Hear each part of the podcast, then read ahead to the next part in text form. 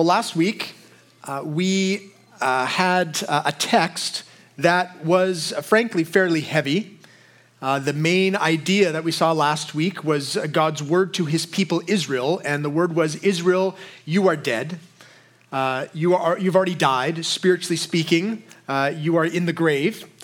And uh, we spent a lot of time looking at the causes of death, looking at the, the pride, the idolatry, the sin, the, the consequences, the effects of that death.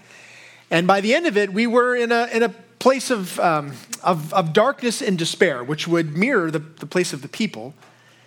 And so at the very end, we looked ahead, uh, recognizing we can't end on this, this level of of kind of hopelessness. And so we peeked ahead to our text for this week and found the, the hope that God brings beyond, uh, beyond the grave.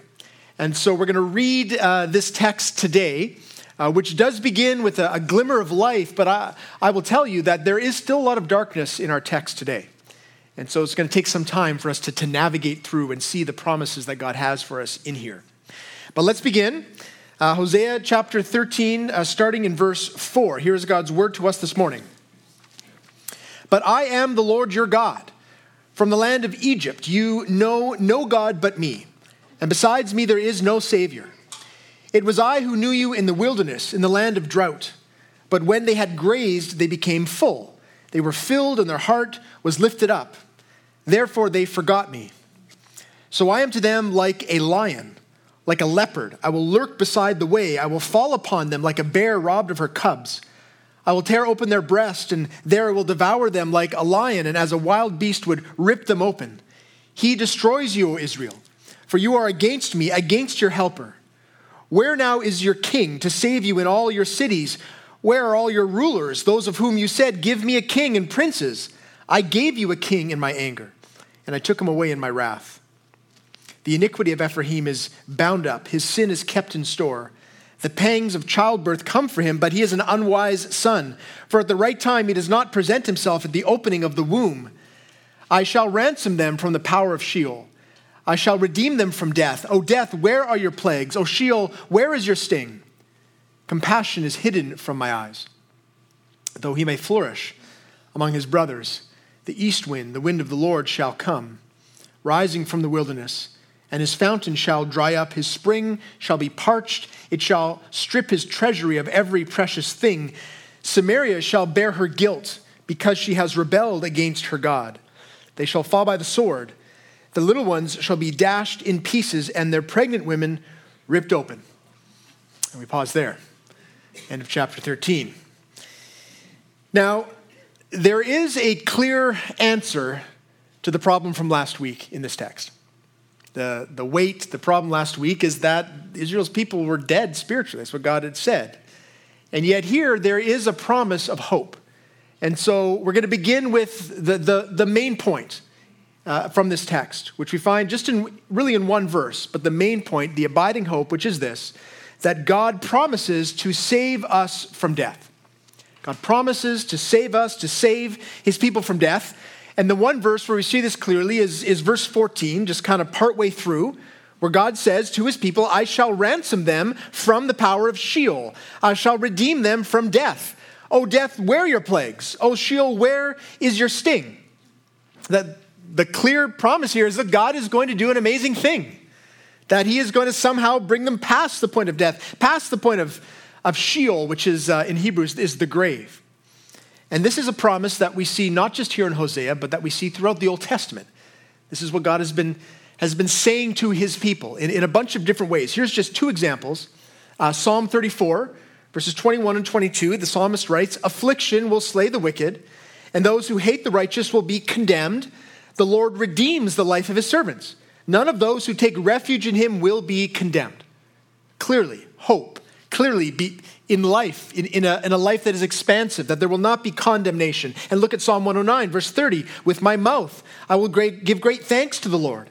I will praise him in the midst of the throng, for he stands at the right hand of the needy one to save him from those who condemn his soul to death. And notice there, we're talking about a salvation that isn't just to do with the immediate circumstances. Lots of times, the psalmist are writing, David is writing, Look, my enemies surround me. There's, there's a prayer to God to help me in this moment. But here we see it's not just sort of for the superficial physical life, it's, it's for eternal life.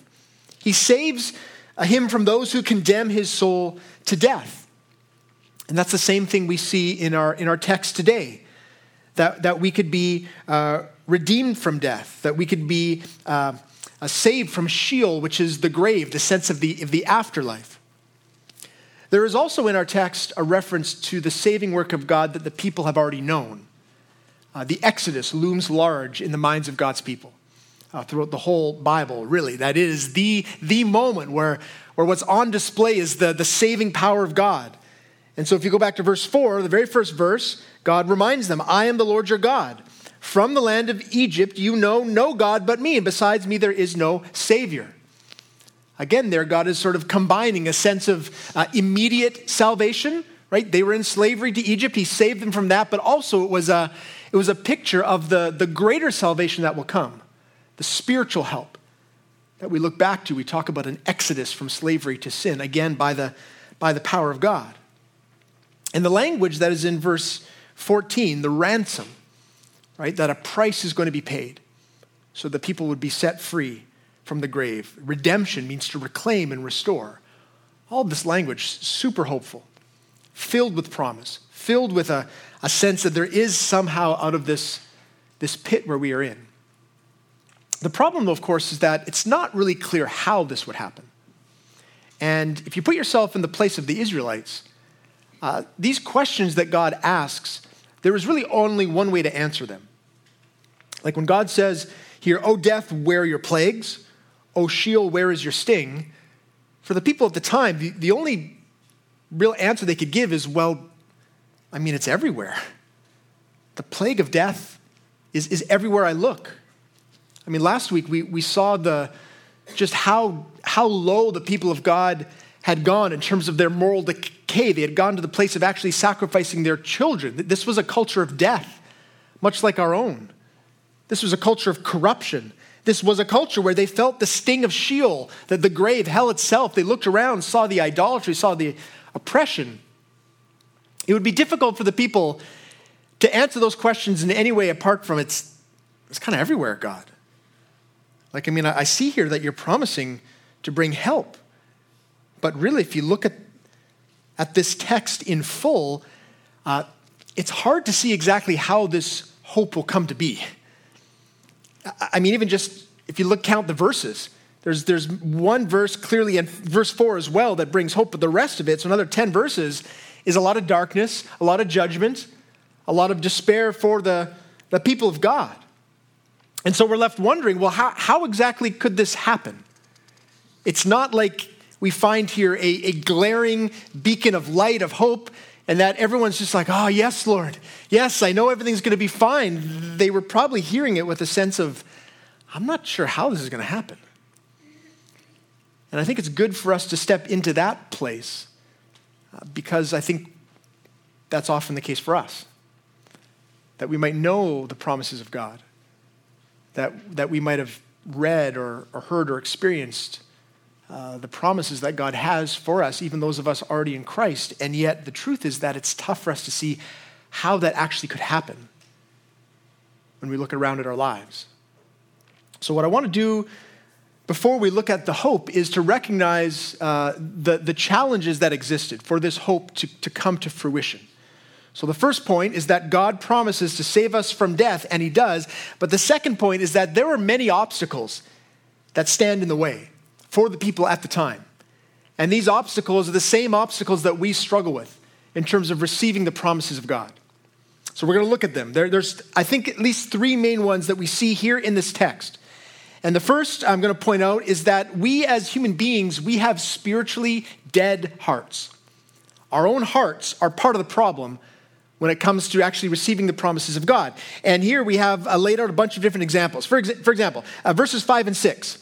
Here we see the prideful human heart, which we've seen before, but it's worth looking at again.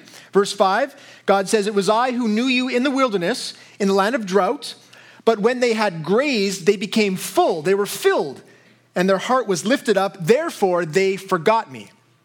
So, this is a reference to God's people. Remember, in the land of drought in the wilderness, God was caring for them. This is the 40 years where they were, because of their sin, because of their lack of faith, God sent them out into the wilderness, and there they were completely reliant on God. I mean, there's nothing, right? No food, no water. They had to miraculously strike a rock, water would come forth, food was falling from the sky. They knew that, that it was from God, that everything that they needed was from Him, completely reliant. But then, then God led them into the promised land, a land flowing with milk and honey. And when they were there, man, there's pomegranates, there's grapes everywhere you look. Their bellies were full, and notice the word therefore. That's interesting. Therefore, meaning there's a connection. Because of the hardness of their hearts, the natural result, the way that they started to think was, man, this is great. This is how I thought it would go, right? We're the Israelites, we're God's people. This is going to be fine. We got this. They, they didn't deny God, like they said, we're no longer God's people, but they forgot Him. In their day to day lives, in their minds, in their hearts, they had an attitude which was one of self reliance. Why? Because they were always full. It's easy to be self reliant when you can just go out, the crops are growing, the economy's doing well, which it was at the time in Israel. In fact, last week we saw this, this great line, verse 8 of chapter 12. Ephraim said, Ah, but I'm rich. I have found wealth for myself. That was the attitude of the people. Because things were going well, they forgot the Lord. And I, I mean, we know that's familiar, don't we? The prosperity that we pray for, that we hope for, that we're working for, can often be lethal when it comes to our faith because we don't need God anymore. Right? We know we need Him in some deep sort of place, but when we get up in the morning, what we know is that we have hands that are able to work, we have a mind that's able to think, we have a job, we have all these, these mechanisms, these things that we can do to make sure our bellies are full, our families' bellies are full, and so we, we aren't really relying on the Lord. And that's a huge obstacle in terms of actually receiving the promises of God. Right? That's the problem.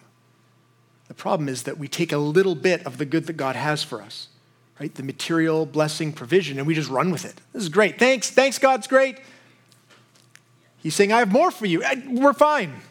We got it. And then we miss the greater blessings of God. It's a huge obstacle, our pride. But more than pride, the, the dead human heart is also stubborn. Look at verses 10 and, and 11. Uh, this here is a reference to uh, when the people of God uh, demanded a king. I'm not sure if you remember that. This was before Hosea. Uh, they had prophets, they had judges, and the people were like, you know what we really need is a king. They looked around, all the other nations had kings right? A king would be great. You could see him, you could follow him. It would be easy to kind of have a leader. That's, that's what we want. Look at how God speaks about the kings that they demanded.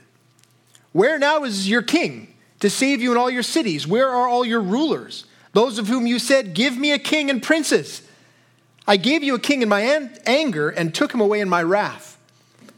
The way that the people asked for a king was not asking, it was, it was insistent, it was stubborn. Because Samuel the prophet said to them, Look, you guys don't really want a king. You know what's going to happen? right? The king's going to rule over you in an oppressive way. He's going to tax you. He's going to take your, your young men and bring them off to war. He's going to, it's not going to go well. And they said, we, we want a king. They demanded a king. Finally, God said, fine, give them a king. And now look how he mocks them because he knows, they know where it went.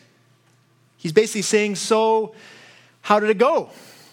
How's that king working out for you? That go well? Is that what you hoped would happen? With the king, the prince that you demanded, they, they know what is true that every single king they had had times of unfaithfulness. Most of them led people farther away from God. It did not work out to be a blessing for the people. They were stubbornly insistent upon something they, they felt would be good. And that too is something that should be very familiar to us. Aren't there times in our lives where we have just been in prayer, frustrated God, why aren't you giving me this thing? God, it's so clear. You say you love me. This is what I, this is what I need. Why are you delaying? Bring, bring this to me, Lord. Show me your love. And then we get it, and then it, it goes horribly wrong. In our stubbornness, in our pride, we actually hinder the real blessings that God wants to bring into our lives. The people did. He was their king. He was about to shower them with, with blessings they couldn't even foresee, and yet they cut themselves off. They put someone in between. It hindered the promises and the blessings of God, and we, we do the same thing.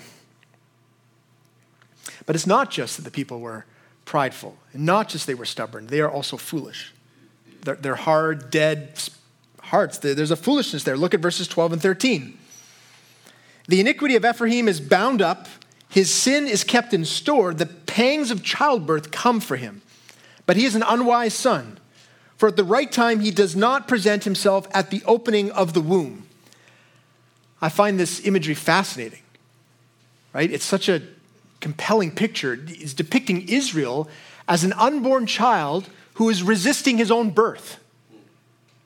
And, and the description this is an unwise son. Why? Because obviously, if it's the time to be born, you should be born. Especially in that day, there was no cesarean sections. To resist birth meant that you were clinging to death. God is saying to his people, Look, I, I want a life for you, a renewal, a spiritual life for you, and you're clinging to, to the old way of life. You're gonna, you're gonna die spiritually rather than allow me to work in your life. You're foolish. Do you, do you not see what I have for you? Do you not remember who I am? And that same foolishness marks us, does it not, in our sin? That we ignore, we we turn a blind eye or an, we're unwilling to, to allow God to move in the ways that He's trying to move in our lives. We resist the conviction of the Spirit. We resist the opportunities uh, to step out in faith for all, all sorts of reasons, right? I, we're, we're scared. We're anxious. We just we aren't sure that God is actually gonna, gonna be there if we, if we do this thing. Maybe we, we want to cling to the sin that we've enjoyed, whatever it is we're foolishly resisting the, the, the, powerful spiritual life that God has for us. And that too, just think of all the ways that hinders the promises of God, the obstacle. We, we are the obstacle to what God wants to do, to the promises He has, to the blessing, to the hope. But it's not just our own hearts that are the problem, it's also the consequences of all of our sin. And we see this in the text because uh, remember, he's speaking to Israel. And the, the prophecies to Israel have by and large been ones of warning, right? The words from God of like, look, there are, Assyria is marshaling their troops. If, if you guys don't get your act together, if you don't repent and turn to the Lord, you are going to be overtaken. There are consequences to turning your backs on God. He's not going to just allow this forever. And so verses 15 and 16 is a picture of those consequences. Uh, it says, though he may flourish among his brothers, that's Israel, even though things seem to be going well, the east wind, the wind of the Lord shall come. And that's where Assyria comes from, from the east, rising from the wilderness. And here are the consequences. Here's what happens His fountain shall dry up, his spring shall be parched, it shall strip his treasury from every precious thing. That's what literally happened. When Israel was conquered, the, the treasury, the, the, the gold, all of the valuable things were pillaged, taken from Israel. They were left bankrupt, left empty, and it goes on. Samaria, that's same word, uh, same meaning, uh, Israel. Samaria shall bear her guilt because she has rebelled against her God. They shall fall by the sword. The little ones shall be dashed in pieces, and their pregnant women ripped open. Horrific imagery but accurate imagery when it comes to an, a nation invading another nation. When there is war, there is death, there is cruelty. And that's, that's what happened to Israel. Again, this is reminding them there will be consequences for your sin. And this is what is an obstacle for them. God, how can God bring life and blessing when they have their backs turned to God, going headlong towards the consequences of sin that are coming for them? It gets in the way, and the same thing for us. We want God to bless every area of our lives, and yet we persist in our sin. We allow relationships to fracture, people to get hurt, as we refuse to humble ourselves and follow in the ways of God. The consequences for our lives and for our in, internal life, the sense of, sense of shame, sense of guilt, all of that inhibits the promises that God wants to bring. So we have dead hearts. There are consequences for sin, but there is an even a greater obstacle to the blessings of God, and that is God Himself. We see here depicted in our passage a vivid, horrifying picture of the wrath of God. That God is wrathful towards those who are in sin. And we see this in verses 7 to, 7 to 9. Look at how God depicts himself. He says, So I am to them like a lion, like a leopard. I will lurk beside the way. I will fall upon them like a bear robbed of her cubs. I will tear open their breast, and there I will devour them like a lion, as a wild beast would rip them open. He destroys you, O Israel, for you are against me, against your helper. I'm not sure about you, but one of the challenges I have with, with reading this kind of thing is that when I think of bears and leopards um, and lions, fear does not immediately grip my heart because the last time I saw those animals was at the zoo and they were super cute and there was a big pane of glass and they would come up to the glass and they would kind of nuzzle and I thought this is, these are great. And then I went to the gift shop and bought a little stuffed lion for my kids. And so the association we have with these kinds of animals is, is not immediately fear, not immediately ferocity, right? Because they're so domesticated in a sense. But for the people back then, that would not have been their association. They would have walked through the wilderness in fear of coming upon one of these, one of these animals. And so the, the right mindset we should have is of, a, an actual bear attack. The closest I've been uh, is, to, uh, is the movie The Revenant, which is an intense movie, so I uh, be careful. But it, it's about a fur trapper back in like the 1800s, Leonardo DiCaprio, and uh, there's this scene where he's walking through the woods, and uh, he's all like grizzled up, right? He's he's got his rifle, and he comes upon these bear cubs, and as soon as he sees the bear cubs, he he stiffens, and he's uh, autumn, he's on high alert because he knows what this means. Where there are bear cubs, there must be a mother bear. And so he gets his rifle up right away, he cocks it, he, he's ready. And he's kind of inching forward, shoulder checking, right, every, every few seconds. And the way they film it is they kind of wrap around him from the front. And, and when he come around over his shoulder, you see over his shoulder the, the mother bear that he doesn't see yet. And she's just bounding towards him. And he turns just, and she hammers him. And what, what comes next is a horrifying scene of a bear attack I don't know how they filmed it. I hope it wasn't with a real bear because he gets torn to shreds. It's, it's vicious, it's terrifying. There, there seems to be no escape from this creature that is far superior to him in every way, stronger, more ferocious, and, and literally tears him apart as is being described here. And the association that God is meaning for us to make is that that is his disposition towards a sinful human being. Why? Not because he's some you know, wild and crazy animal that can't control himself, because he is a holy God. He is a righteous judge. And because we are opposing him. It's what it says there. He will destroy you, Israel. You are against me, your helper. He is like a mother bear. Who is he protecting? He's protecting his honor, he's protecting the good of his people. We, in our sin, are unleashing havoc and hell upon the people that God made. And God is saying, I will not have it.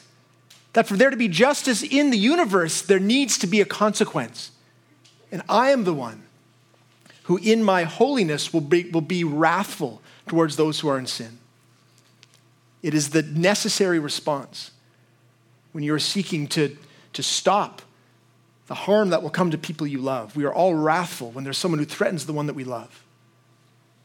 And so, what God is saying here is hey, hey, Israelites, the biggest problem you have, right, to the promises, the good that I'm going to bring in your life is me. Because you're turning your back on me, you're offending me, you're in sin. And there is anger, a holy anger that needs to be expressed. So when we think of all of these obstacles that are depicted here in the text,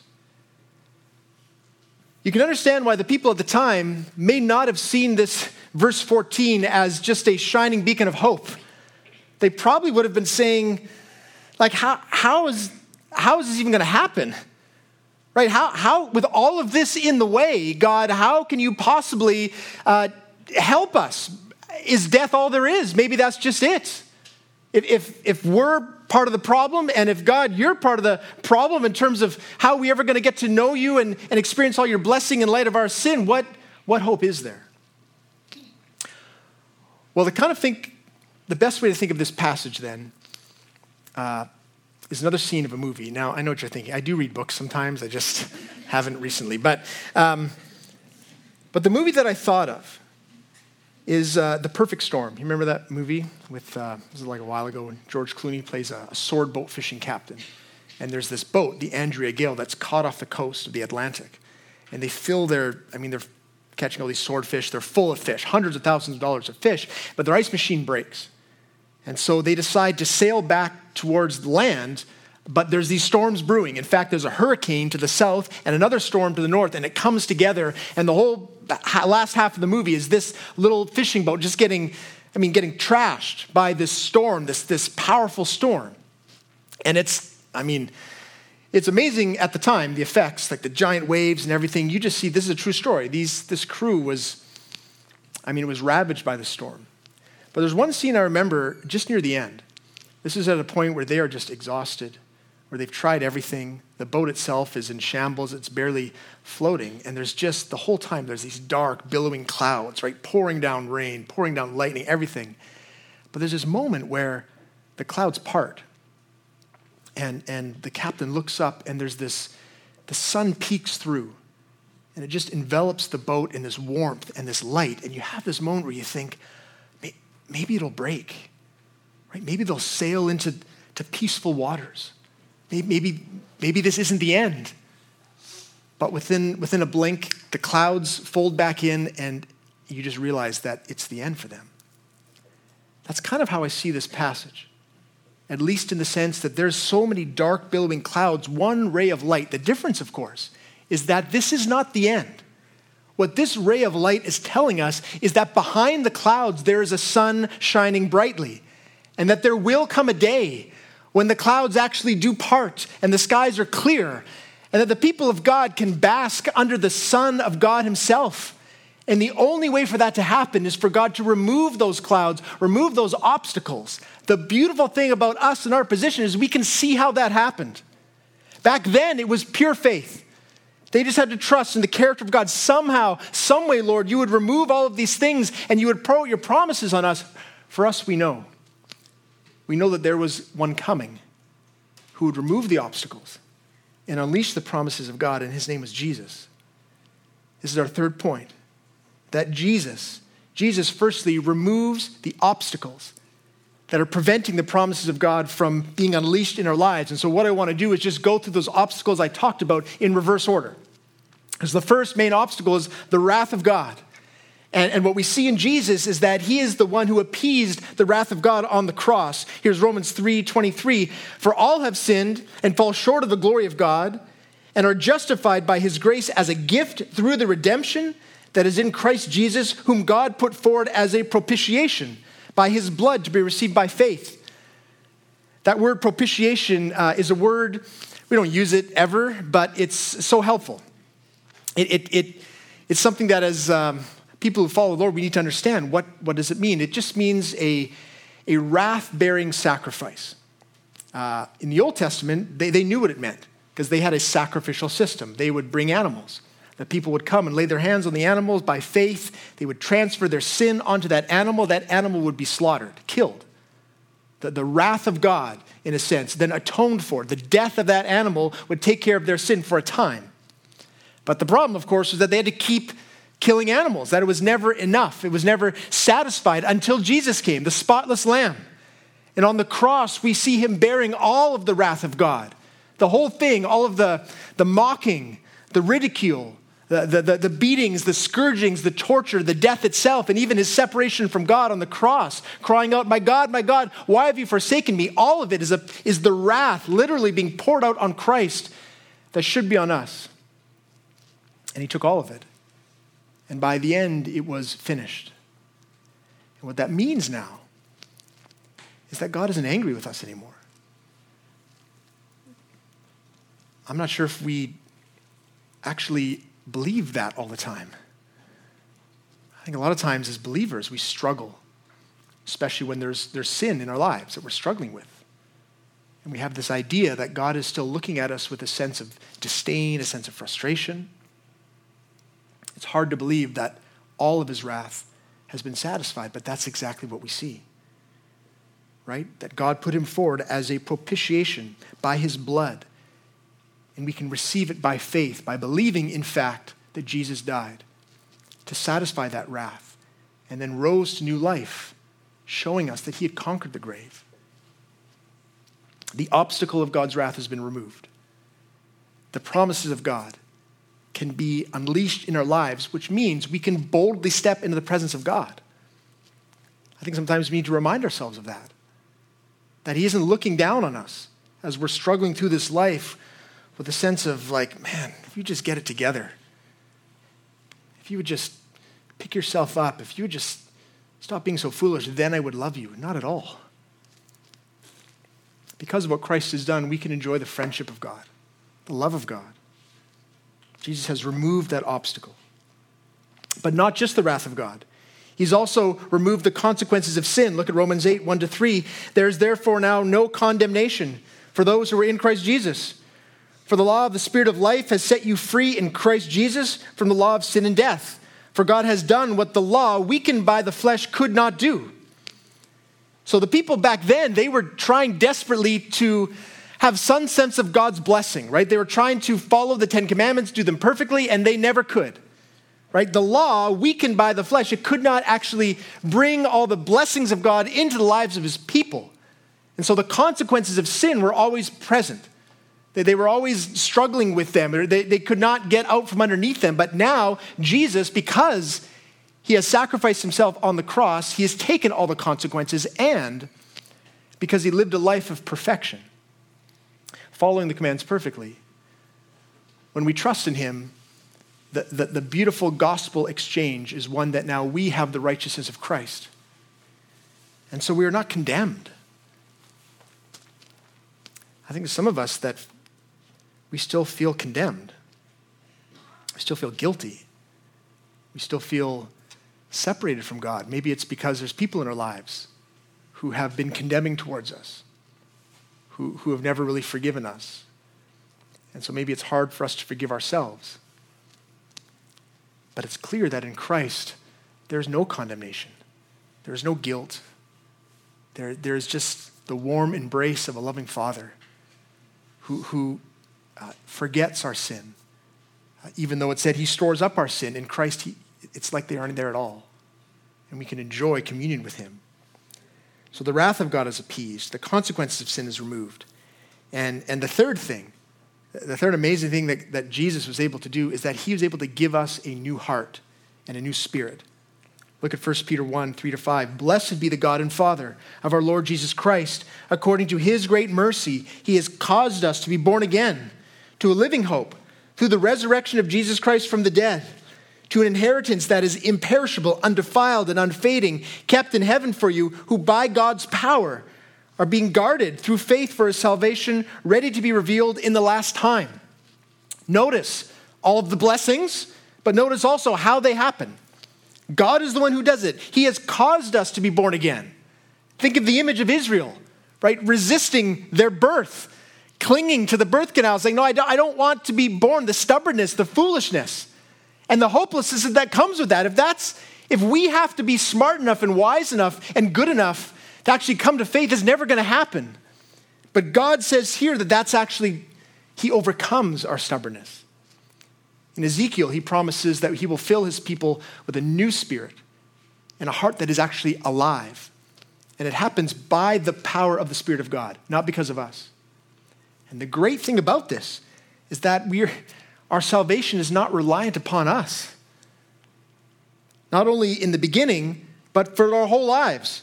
Verse 5 says, Who by God's power are being guarded through faith for a salvation ready to be revealed in the last time. It doesn't mean that we have to wait till the end to know that we're saved. What it's saying is that we come to faith by His grace, by His power. We, we respond, we're saved, but then we work out that salvation. How? By God's power. He's the one who guards us, He's the one who keeps us. For those of us who are feeling discouraged, right? Like, I, like how, how am I going to be able to follow the ways of God if, if my faith is so weak? If, if the pull of sin is so great? This is what we need to understand that the promises of God are not dependent upon us, that it's God who overcomes our stubbornness, who gives us a new heart, and that the Spirit of God is the one who works to, to, to slowly, persistently convict us of sin, grow us in character, grow us in righteousness, so that we would actually be able to receive all the blessings, all the promises. So, Jesus, He does everything necessary so that the floodgates of heaven would be open. He removes all of the obstacles, which means Jesus fulfills all the promises of God. And we can see this uh, because of the way that verse 14 is used in the New Testament. Okay, so verse 14 in our text, right? Uh, oh, death, where are your plagues? Oh, Sheol, where is your sting? That people would have to say, well, they're kind of everywhere. We see death everywhere. We see hell everywhere in a sense. But then we go to uh, 1 Corinthians 15, where Paul says it this way Death is swallowed up in victory. Oh, death, where is your victory? Oh, death, where is your sting? The answer to that is very different because at that point, Jesus has already come. Look at verse 56. The sting of death is sin, the power of sin is the law, but thanks be to God who gives us the victory through our Lord Jesus Christ. Jesus has fulfilled all the promises of God. He's taken all the wrath upon himself. He's been resurrected. And now, now when we think of death, we don't think of an oppressive enemy. When we think of sin, we don't think of something that is like unable for us to overcome. We think, yes, Jesus. Yes, everything is fulfilled in you in my life, in the life of those I love. You are the one who brings the victory. And because we are in Him, we, we can have the same victory. So I have two questions in, in light of what we see here in our text. First question is this Do you have the sense that there are too many obstacles in your life for you to experience the promises of God? Like when you think of God, when you think of what He wants for you, when you see in the Bible all this talk of the peace, of the joy, of, of the life, all these things, but then you look at your life and you think, God, I, I just don't see how those two are going to come together. When I think of my history, when I think of the struggles that I have, when I think of just the circumstances, God, I, it just seems like there's too many obstacles. And can you not see that that is a continuation of the foolishness and the stubbornness and the pride that has plagued us as human beings? Can we, can we not see the glory of Christ who has, who's wiped all the obstacles away? And that what's really needed for us is not that we figure things out on our own, not that we kind of get our act together, but simply that we come before the Lord on our knees and say, Thank you, Jesus. Thank you that in you all the promises are true. Thank you that you've wiped everything clean, including my own sin. And that all that is really needed is for me to, to step forward in faith day by day, trusting that you will work. And the second question I have is Are you foolishly resisting the new life that God wants to birth in you? Like that picture of that unborn child. It could, it could be that you're someone who just hasn't come to faith and maybe you've felt a sense of leading, maybe you've, you've, had some interest, but there's been something holding you back. Can you see that that's really a choice between death and life? But it could also be, for those of us who know the Lord, that there is some sense of renewal, spiritual renewal, that God is wanting to do, and yet we're resisting. That we just are more comfortable where we are. We, we, we don't know what it's going to be like to step out in faith. It feels scary. Again, can we not see that we're simply hindering everything that God wants for us. I'm going to pray uh, that we would have insight and clarity and that we'd be able to respond in faith. And we'll close. Heavenly Father, it's so clear that, that we as a people are in need of your help. It's so clear that left to our own devices, we will remain stubborn and prideful and foolish and lost. And so we thank you. We thank you for the, the clarity to to, show us the reality of our own situation in our sin, the reality of our own hearts, but also to have that, that beacon of light, even though it is somewhat dim here in this text, but it's connected to a light that burns bright, the light of Christ. And I pray for that, Lord Jesus. I pray your light would shine brightly in our lives. I pray that each one of us would have the, the faith, have the humility to get on our knees and, and to recognize that everything we have is because of you. That everything that we need is found in you. And Lord, that as we respond to you simply as children, as seeking the help that comes from you, that we will be blessed. More than that, all the promises of God will be unleashed on our lives. God, I pray that for us. I pray new spiritual life for those of us who are dead and for a renewal for those of us who have come to a dry place. Please, Lord God, in your mercy and grace, may we know you more. I pray this in Jesus' name. Amen.